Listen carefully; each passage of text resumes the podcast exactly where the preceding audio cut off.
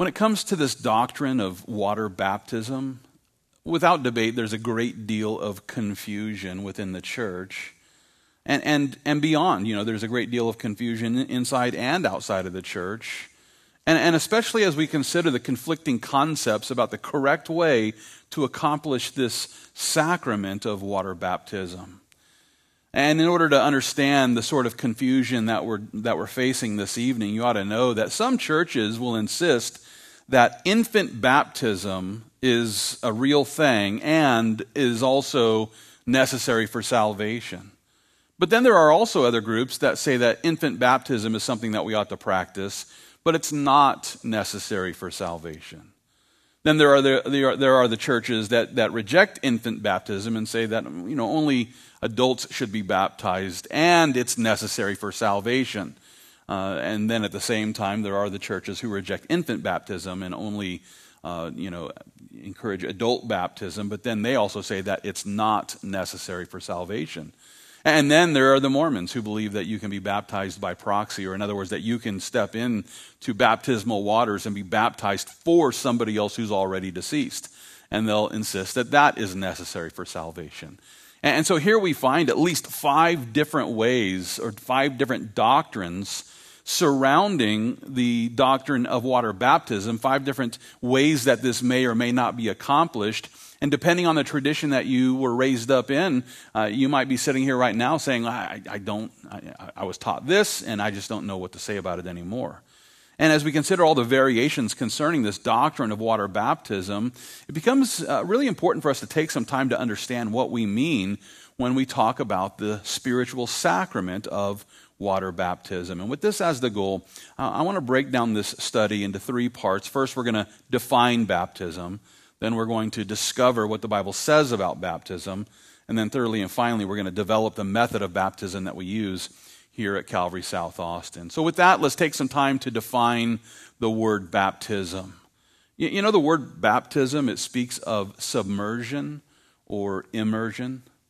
That's right, it, it has nothing to do with sprinkling. Eh, listen, if you got sprinkled when you were a baby over some baptismal font, that was not a baptism because you weren't submerged in anything. You were just kind of sprinkled, drizzled like a donut. You know, it was just kind of, you know, it's, it's, it's not a full immersion into water. The word submersion means to put something into water or some other liquid so that it's entirely under the surface. And one example that's oftentimes given is when you submerge cucumbers into vinegar. And, and when you submerge cucumbers into vinegar, uh, well, you end up with a real pickle. So, and, and, and you know, what's amazing, just, just as a side note, just so you know a little bit more about me, uh, I, I hate vinegar and I hate cucumbers, but I love me some pickles. So, anyway, uh, this is the concept of submersion, though, is to take something and submerge it, to, to immerse it uh, into liquid. And, and the word immersion, it's synonymous and it refers to something that's plunged into liquid until it's covered. And so, in the context of water baptism, immersion refers to the way that the whole body of the individual being baptized is lowered into baptism waters until they're fully immersed. Well, with this being the definition, you know, this rules out a lot of, you know, our childhood experiences. Many of us who were sprinkled as, as babies, you know, well, that's not really a baptism. And so that's something that you ought to consider as we continue to make our way through this study. And so with that, I want to take some time to now, you know, help you to, to, to discover what the Bible actually says about water baptism. And as you make your way to the first chapter, I'd like you to turn to 1 Corinthians chapter 1. And as you're making your way there to the first chapter of 1 Corinthians, I want to take some time to, to discover what the Bible says about this sacrament of water baptism. And, and with that, I want to begin by asking Does the Bible actually teach the doctrine of baptismal regeneration? Now, again, just to be clear about this, baptismal regeneration, this is based on, the, on, on, this idea that you're not regenerated or born again. You're not truly a Christian until you're baptized into water. And so, with that, you know, uh, we, we ought to ask Does the Bible actually require people to be baptized by being fully immersed into water? Is, is this a necessary requirement for entering into heaven? And, if so, then you know this requirement of water baptism, well, it would be a part of the gospel message. Think about it. The, the gospel message, this is the message that helps us to understand what is required of sinners so that they might be saved. So, so the gospel message, well, this, this would, you know, if you open up the envelope of the gospel message, everything within that envelope would, would be something that is necessary for your salvation. So if we open up the envelope of the gospel message, would we find the doctrine of water baptism in that envelope? Well, with this question in mind, let's consider something that Paul writes here in 1 Corinthians chapter 1. Look with me there, beginning at verse 14. Here Paul declares, I thank God that I baptized none of you except Crispus and Gaius, lest anyone should say that I had baptized in my own name. Yes, I also baptized the household of Stephanas. Besides, I do not know whether I baptized any other. For notice, Christ did not send me to baptize, but to preach the gospel, not with wisdom of words, lest the cross of Christ should be made of no effect. Very interesting here because, you know, as Paul says, hey, Christ didn't send me to baptize. No, instead, he sent me to preach the gospel. Well, think about that. You know, if, if the gospel message, if baptism is part of the gospel message, and if water baptism is required for someone to embrace the gospel message, then what he's saying makes no sense. Because if baptism is necessary for salvation, then the message of baptism is synonymous with the gospel message. If the gospel message is in the envelope or, or, or, or contains within that envelope water baptism, then Paul can't say what he's saying here. If water baptism is necessary for salvation, well, then, then it only stands to reason that water baptism would be part of the gospel message, but it's not. It's not. And you can read 1 Corinthians chapter 15, where Paul lays out the gospel message in, in verses 2 and 3 and, and just spells it out as plainly as can be, and no mention of water baptism. And here Paul states Christ did not send me to baptize, but to preach the gospel. This statement makes no sense if baptismal regeneration is true. Just to sum all this up simply, Paul was assuring his audience that water baptism is not necessary for salvation. And not only uh, did Paul believe this, but listen, the Apostle Peter also assured us of the very same thing that baptism, water baptism, is not necessary for salvation. And, and to make my case, let's turn in our Bibles to 1 Peter chapter 3. Let's go to 1 Peter chapter 3. And as you make your way to the third chapter of 1 Peter, I just want to take a moment to point out that the verses found here in 1 Peter 3, they can be a bit confusing because, you know, just a, a surface reading of these verses, they seem to suggest that water baptism is necessary for salvation. And, and so a simple, you know, just a simple reading of this text would lead one to think that, oh, Peter must think that water baptism is necessary. But when we take a closer look at the, the point that Peter's actually making, we begin to see that that's not the case at all. Now, in order to explain what I'm saying here, let's take a closer look here at 1 Peter chapter 3. I want to begin reading at verse 18. Here, Peter declares, For Christ also suffered once for sins, the just for the unjust, that he might bring us to God, being put to death in the flesh but made alive by the Spirit, by whom also he went and preached to the spirits in prison, who formerly were disobedient when once the divine longsuffering waited in the days of Noah, while the ark was being prepared, in which a few, that is, eight souls, were saved through water. There is also an antitype which now saves us baptism. Ooh. What do we do with this? Certainly seems to me that Peter is saying that Baptism saves, right? And there are many who use this verse as a proof text for teaching the doctrine of baptismal regeneration or that salvation happens at the moment of water baptism. But if we take a closer look at Peter's point, we begin to see that he's not saying that at all. He's not saying that water baptism saves us, but rather there's an antitype which now saves, which is seen in water baptism. And so, to explain all of this, I, I want to first remind you that Noah and his family weren't saved in the water, right? Noah and his family didn't get wet during the flood.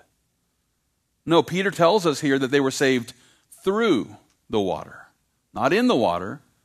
They were saved through the water. Remember that the flood waters that, that came down during the days of Noah, this was actually a judgment from God. You know, God was pouring out his just judgment on a wicked world because they would not repent, and so he sent the flood waters to, to, to drown all those who would not repent. And with that being the case, listen, those who actually got wet in that baptism, well, they died. The, the people who got wet died. Meanwhile, Noah and his family, they were saved after being sealed up inside the ark where they were safe and dry. And so we see then that Noah and his family, they weren't saved by the water. The water didn't cleanse them, the water didn't save them, they weren't saved in the water. They were saved through the water. And they were saved from the judgment water. Now, with this in mind, we should consider what Peter meant then when he refers to baptism as an antitype which now saves us. What does that even mean? Well, with that, I encourage you to, to realize that Peter here isn't pointing to water baptism as a means of salvation. No, instead, he's letting us know that the sacrament of water baptism, it's an antitype of the flood. What does that mean, antitype? Well, it's a pattern. And, and so the flood and, and the ark, that whole story of Noah is a shadow of the salvation that is revealed in Jesus Christ. And, and, and looking at it backwards, then baptism is then an antitype that comes from the flood. Baptism was patterned, in other words. Baptism, water baptism was patterned after the flood of Noah. And listen, if water baptism is a, a, a, symbolic simulation which follows the pattern of the flood, then we should take some time to consider the sacrament of baptism in light of Noah's flood. I'll remind you that the water that flooded the earth during the days of Noah, what was it? It was judgment. This wasn't some nice cleansing, you know, water. This wasn't, you know, water that you would bathe yourself in and stuff like that. No, this was water that people were dying in. This was water that animals were dying in. I mean, this, this judgment brought forth death. And so the water that flooded the earth during the days of Noah was God's judgment on those who refused to enter the ark. What this means then is that if baptism is an antitype of the flood, well, then what does the water in baptism represent? Judgment. If the water in, in, in, in our baptism is an antitype of Noah's flood, well, then the water that we're baptized into represents flood water or, or judgment. And as we consider the way that Noah and his family were protected from those judgment waters there inside of the ark, well, we should take a moment to ask well, what does Noah's ark represent?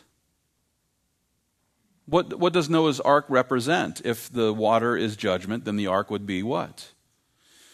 Well, before I answer the question, I should remind you that the Lord Jesus was the one who sealed them into the ark. The Father, the Son, and the Holy Spirit, actually, the text says, Yod He Vav He, which is the name of God. It was God who sealed Noah and his family into the ark.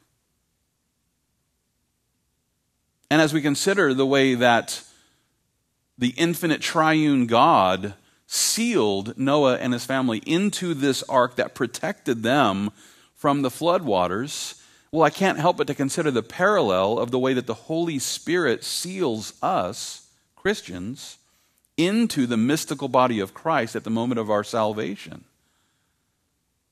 And, and with that being the case, it seems to me that the ark is clearly a type of Christ. That Noah's ark was a, a shadow pointing forward to the protection that we find in Christ from the judgment of God.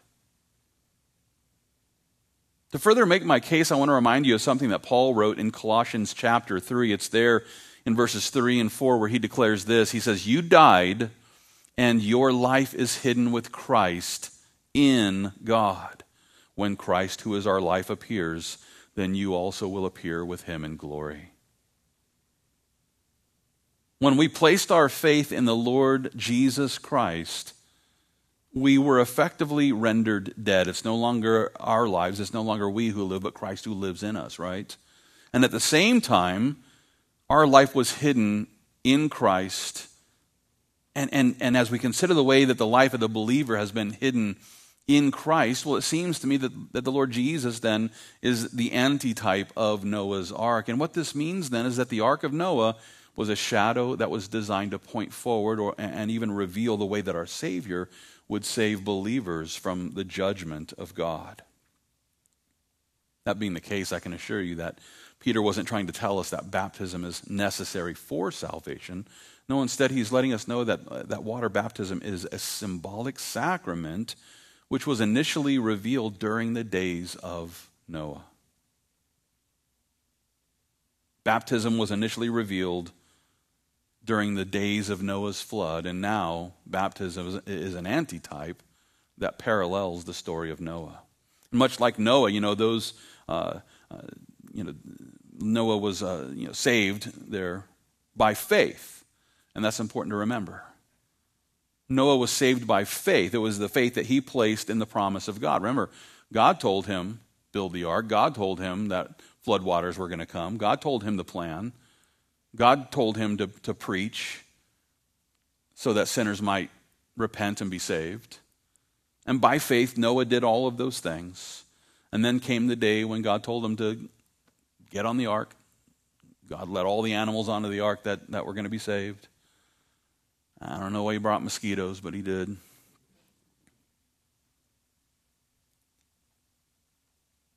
But the fact is this that, you know, God led Noah and his family onto the ark, and by faith, they entered that ark.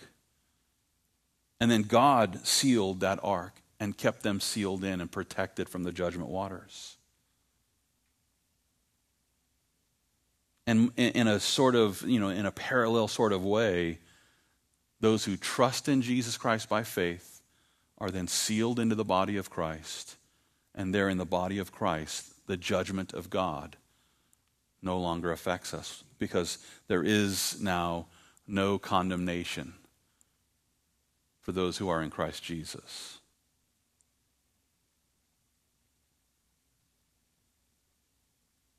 Now, in order to further grasp the way that the sacrament of water baptism is a symbol of salvation, I want to consider something that Paul wrote to the church in Rome. So, if you would, let's turn in our Bibles to Romans chapter 6. And as you make your way to the sixth chapter of Romans, I just want to take a moment to remind you that the water is not only a symbol of God's judgment, but it's also a picture of death and the grave. That's right, the, the water is a symbol of death and the grave. Therefore, water baptism is designed to symbolize the judgment of death as well as the resurrection from the grave for those who trust in Jesus. And I want to consider how Paul puts it here in Romans chapter 6. If you would look with me there, beginning at verse 3, because here Paul writes, As many of us as were baptized into Christ Jesus were baptized into his death. Therefore, we were buried with him through baptism into death. That just as, G, as Christ was raised from the dead by the glory of the Father, even so we also should walk in newness of life. Now, as we read these verses, I want to assure you here that, you know, when, when, those who come to get baptized this coming Saturday, you know, it, it, when you come out to be water baptized, you're not literally going to die. I, have only lost one so far, and uh, now we're not talking about a literal death here. You're not being buried into a literal death. You don't have to get your, you know, I, I don't know what's going on with the FEMA alarm or anything, but you know, you don't have to you don't have to worry about you know dying in the in the water this weekend this is figurative this is symbolic we're talking about a symbolic death and also a very spiritual death you know that when you placed your faith in jesus christ it was at that point in time when the stain of your sin was washed clean and the death that jesus died in our place was then imputed to our spiritual account and so, in that sense, we died with Christ because his death now is applied to us. And yet, at the same time, his resurrection also applies to the believer as well. But water baptism, this is really just a symbolic presentation of what has spiritually already taken place, right? And, with that, I want to take a moment to consider the, sim, uh, the symbolism of water baptism, beginning with the death of Jesus Christ. It's there again in verse 4 where Paul tells us that we were buried with him through baptism into death. And from this, we see that the act of submerging uh, or, or uh, uh, submerging a, a, person into the water, you know, that is a, a symbolic picture of the death and the burial of Jesus Christ. And then in the second half of verse 4 there, Paul declares, just as Christ was raised from the dead, by the glory of the Father. Even so, also, we should walk in newness of life. And from this, uh, we can see that the person who then rises up from the baptismal waters, well, they're symbolically rising up from the grave with Christ to then live a brand new life. And so that's the picture of this parallel that Paul refers to an, an antitype of the flood.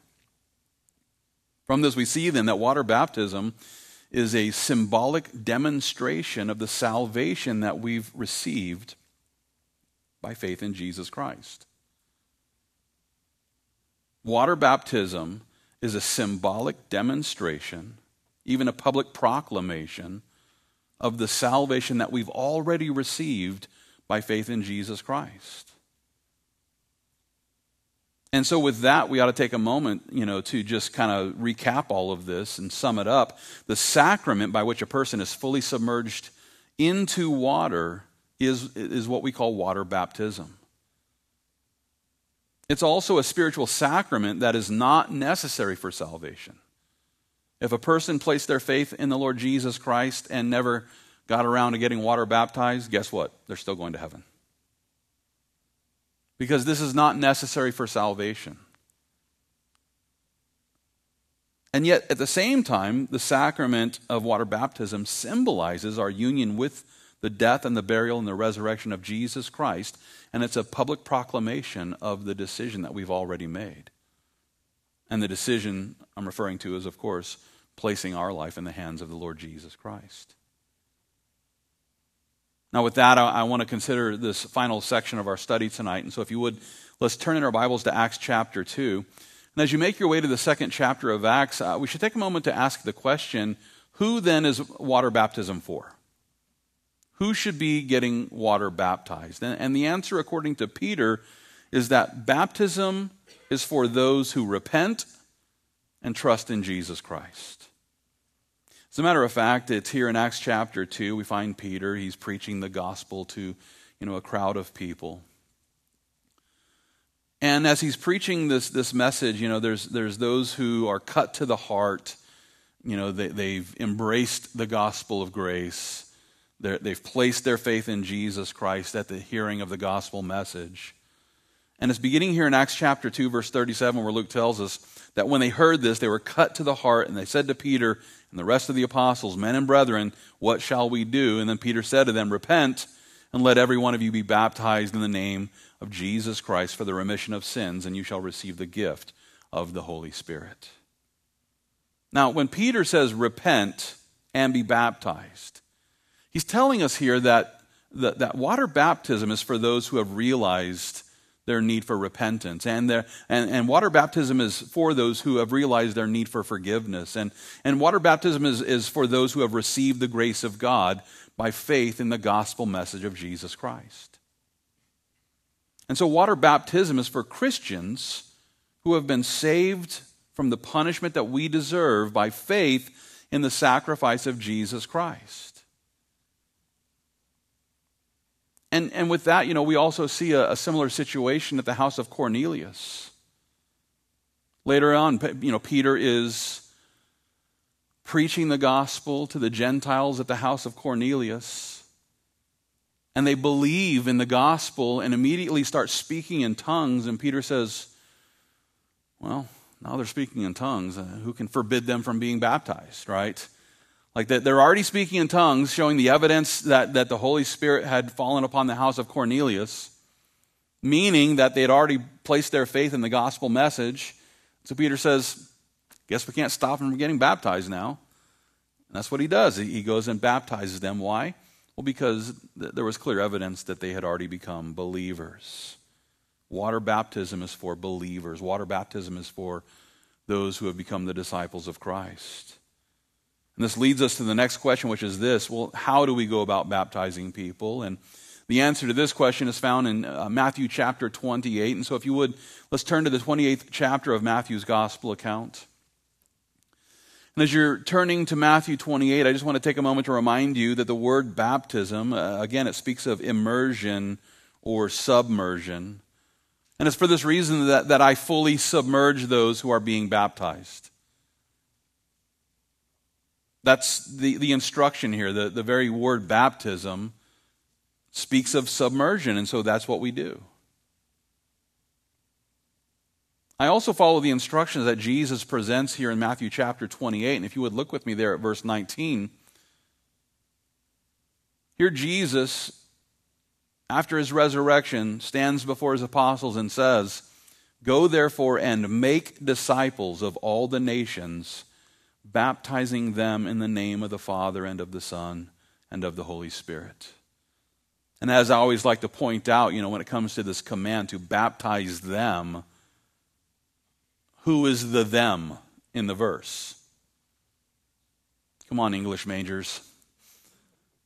Who is the them in the verse? He says, Go therefore and make disciples of all the nations, baptizing them, the disciples. And so baptism is for the disciples of Christ, and it's done in this way. We submerge into water and in the name of the Father and of the Son and of the Holy Spirit. As we consider this verse, we see that a proper water baptism is performed in the name of the Father, the Son, and the Holy Spirit. Now, I could make an argument that, you know, this would be Yod He Vav He or Jehovah or Yahweh or however you want to say it, you know, because that is the name of God. And then the name of the Logos incarnate is Jesus. But the name of our triune God is Yod He Vav He or Yahweh. And so we could, you know, go about baptizing in the name of Yahweh. That would be uh, something that we could do. But in this case, I don't think we're talking about the literal name of, but rather the authority that, that represents the name. Consider the command stop in the name of the law. I, I'm sure that some of you guys have heard that at some point in time. Stop in the name of the law. What's the name of the law? George? You know, is the, is the name of the law Sam? What is the name of the law? Well, it's not, there's not a name. Uh, the, the name of the law is a reference to the authority of the law. Well, in, in this sense, you know, when Jesus says to baptize in the name of the Father, the Son, and the Holy Spirit, that's what we do here at Calvary South Austin. We baptized, we baptize people in the authority and in the character and in the power of the Father, the Son, and the Holy Spirit. You see, I'm not baptizing you in the authority of Pastor Bunjee. It's not my authority, it's the authority of the Father, the Son, and the Holy Spirit. And so when I baptize people, I baptize believers, fully submerging them into water by the authority of the Father, the Son, and the Holy Spirit. And so to wrap it all up, Water baptism is the act of being fully submerged into water. It's a spiritual sacrament that is not necessary for salvation, but rather it's a sacrament that someone who is saved ought to, ought to engage in because it symbolizes our union with the death, burial, and resurrection of Jesus Christ. And it's a symbolic sacrament that's performed on believers by the authority of the Father, the Son, and the Holy Spirit. So, with that, you know, I've uh, summed up and wrapped up this study on water baptism. And uh, I want to I wanna, uh, begin a Q&A time, but let's go ahead and, and, just close this off with a word of prayer, and, and then we'll uh, engage in a time of Q&A.